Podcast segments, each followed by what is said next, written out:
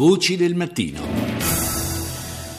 Questa è la puntata numero 326, la apriamo con la consueta rassegna di titoli tratti dai TG internazionali. Oggi partiamo da Russia Today.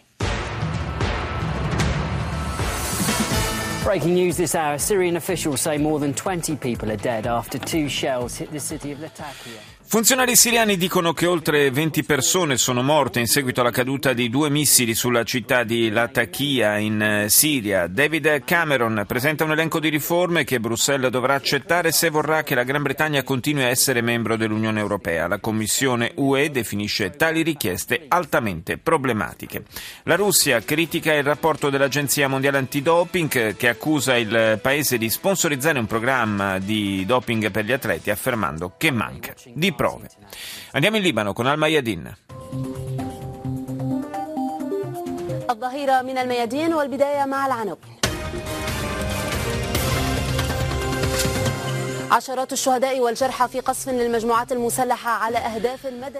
Decine di morti e feriti a causa di bombardamenti da parte di gruppi armati sulla città siriana di Latakia. Anche qui troviamo la stessa apertura come su Russia Today. Intanto l'esercito governativo recupera il controllo di due centri abitati a sud di Aleppo. A Gerusalemme, feriti dalle forze di occupazione tre palestinesi, fra cui un bambino e un anziano, accusati di aver tentato di accoltellare cittadini israeliani, dice Al Mayadeen. L'intelligence iraniana annuncia lo smantellamento di una cellula terroristica che programmava di colpire il paese. Andiamo nel Regno Unito, BBC. Latest headlines from BBC News. My name is Mike Embley. European and African leaders are preparing an emergency summit to try to tackle the deepening migrant crisis. I leader europei e africani si preparano a un vertice di emergenza per contenere la nuova crisi dei profughi. Dopo la Siria, l'Eritrea è diventato il paese con il più alto numero di migranti. Quasi metà della popolazione infatti fugge e raggiunge i campi di accoglienza nella vicina Etiopia per sfuggire a carestia e reclutamento militare obbligatorio. Aung San Suu Kyi ha dichiarato in una intervista alla BBC di essere convinta che il suo partito abbia ottenuto la maggioranza dei seggi nel nuovo Parlamento birmano. Ha detto di essere soddisfatta per la nascita di una nuova democrazia.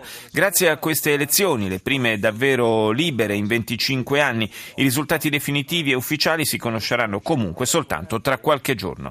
Infine la cronaca dagli Stati Uniti. In Ohio gli investigatori cercano di definire il numero delle vittime dell'incidente aereo avvenuto nei pressi dell'aeroporto di Akron. Un piccolo aereo si è schiantato su alcune case. Al momento le vittime accertate sono 9. Franz Van Cuttr.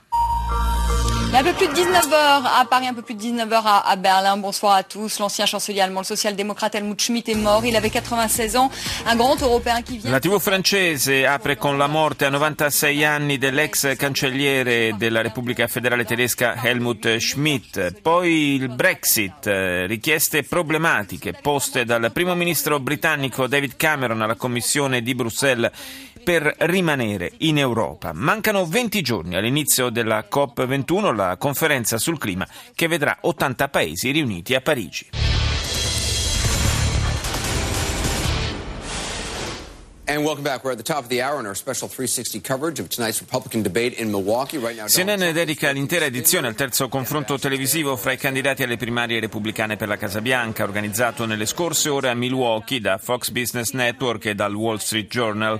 Intervistato da CNN, il candidato di punta Donald Trump conferma la sua posizione molto netta su uno dei temi più dibattuti della serata.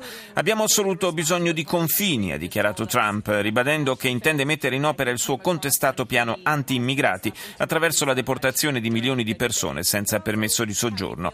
Gli ha risposto il governatore dell'Ohio John Kasich, definendo i piani di Trump demagogici e irrealistici, e a sua volta Jeb Bush ha avvertito che se i repubblicani continueranno a sostenere le politiche xenofobe di Trump consegneranno la Casa Bianca a Hillary Clinton. Il confronto televisivo ha toccato anche temi di politica estera e i trattati di libero scambio che gli Stati Uniti hanno concluso con alcuni paesi di Asia e Pacifico e stanno negoziando con l'Europa. Al Jazeera. جولتنا الإخبارية الجزيرة منتصف اليوم معكم جلال شهدة وغدا عويس. أبرز مواضيع المنتصف Imponente flusso di sfollati da varie città siriane a nord di Homs a causa delle intense incursioni russe, pesanti combattimenti tra gli Houthi e la resistenza yemenita nello strategico distretto di Damt. E infine il primo ministro britannico David Cameron pone le proprie condizioni per la permanenza del Regno Unito all'interno dell'Unione Europea. Deutsche Welle. Toward the end, his body may have been frail, but his mind was as alert as ever. In later years, Helmut Schmidt lost... L'emittente tedesca in lingua inglese dedica l'apertura alla memoria dell'ex cancelliere socialdemocratico Helmut Schmidt, morto ieri nella sua casa di Amburgo all'età di 96 anni. Fino al termine dei suoi giorni, dice Deutsche Welle, anche se aveva il corpo bloccato, Schmidt manteneva agile la mente, come sempre. L'emittente ricorda una delle frasi più famose dello statista. Non potremo mai dimenticare, disse, le cose terribili che abbiamo fatto nella prima metà del XX secolo, anche se verranno dimenticate dai nostri vicini. Schmidt guidò la Germania dal 74 all'82, ma la sua popolarità rimase molto forte anche in seguito. Divenne un commentatore politico di rilievo e continuò a influire sugli equilibri interni del paese. Con lui, viene sottolineato, si spegne una delle voci moralmente più alte della Germania. TVE.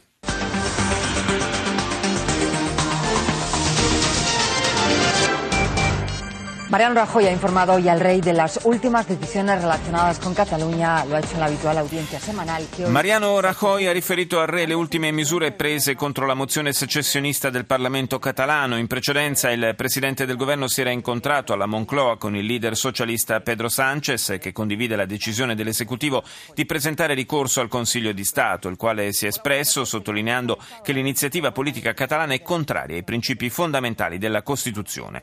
Intanto Artur Mas non ha ottenuto i voti necessari per essere nominato a capo della Generalitat, l'esecutivo della Catalogna. Giovedì, nella nuova votazione, si abbasserà il quorum e dunque potrebbe spuntarla. In Portogallo le forze di sinistra hanno presentato una mozione di sfiducia che ha posto fine alla breve vita, appena 11 giorni, del governo conservatore guidato da Passos Coelho. Il presidente ora dovrà decidere se incaricare il leader socialista di formare un nuovo esecutivo oppure convocare nuove elezioni. E concludiamo con NHK. Your Eye on Asia, NHK World TV.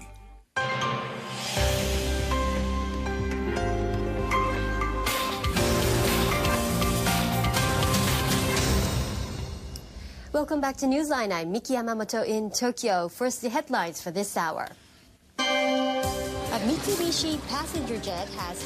L'emittente nipponica in lingua inglese apre con il volo inaugurale del primo velivolo passeggeri realizzato totalmente in Giappone dalla Mitsubishi, velivolo che è decollato questa mattina dall'aeroporto di Aichi.